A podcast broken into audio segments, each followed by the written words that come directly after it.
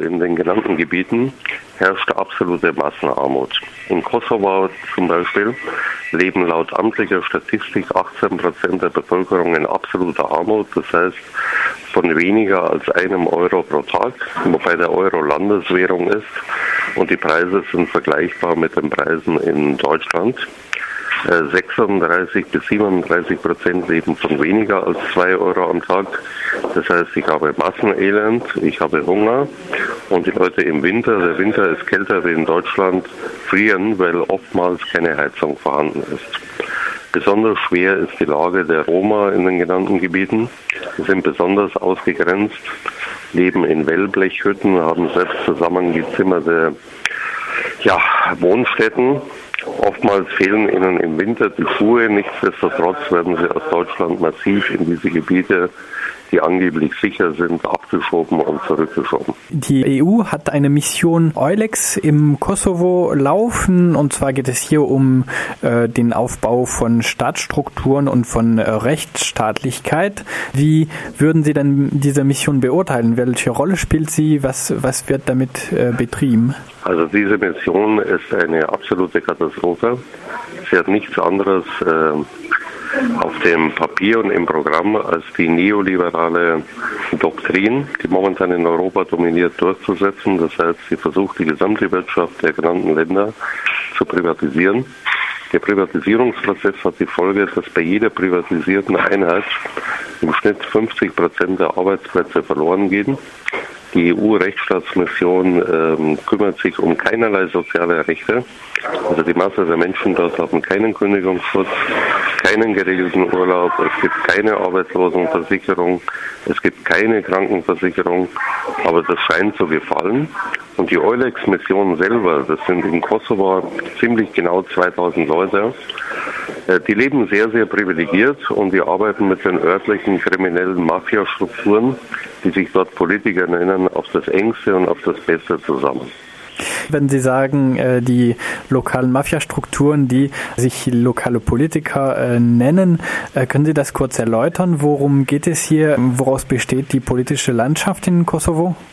Also in Kosovo gibt es den schönen Spruch, äh, ich nehme jetzt eine Oppositionspartei ausdrücklich aus. Ja.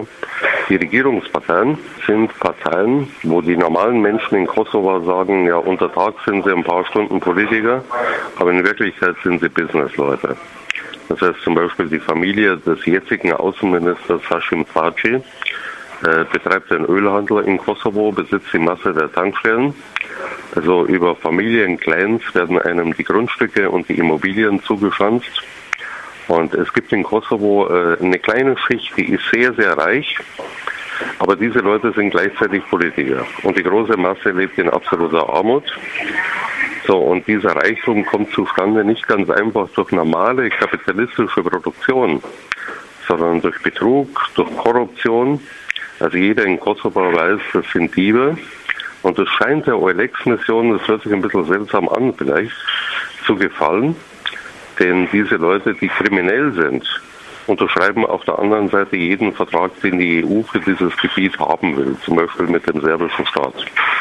Das heißt, die politische Kaste dort ist erpressbar, weil sie kriminell ist und führt von daher jegliche EU-Direktive durch. In diesem Vortrag geht es auch, wie in der gesamten Veranstaltungsreihe, um die vermeintlich sicheren Herkunftsstaaten des Westbalkans. Was würden Sie sagen, was sind allgemein Fluchtursachen aus diesen Ländern, aus Kosovo und Montenegro, vielleicht auch mit denke, Blick auf die Roma?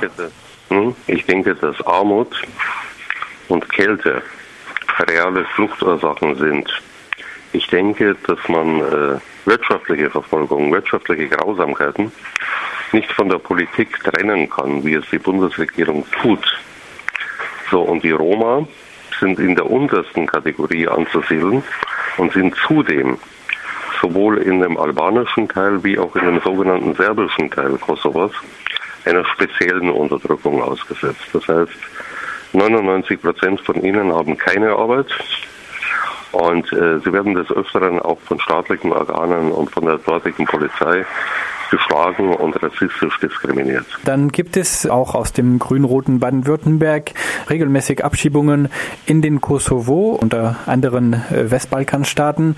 Wissen Sie, was mit den Menschen passiert, die einmal äh, abgeschoben wurden, äh, wenn sie äh, wieder in Kosovo sind? Wie werden sie da empfangen von den Behörden? Von den Behörden werden sie eigentlich überhaupt nicht empfangen sondern da gibt es eine äh, deutsche Organisation, ein kleines Büro der Arbeiterwohlfahrt in Pristina, die sich angeblich um die Reintegration kümmert. Aber diese Station ist völlig überfordert.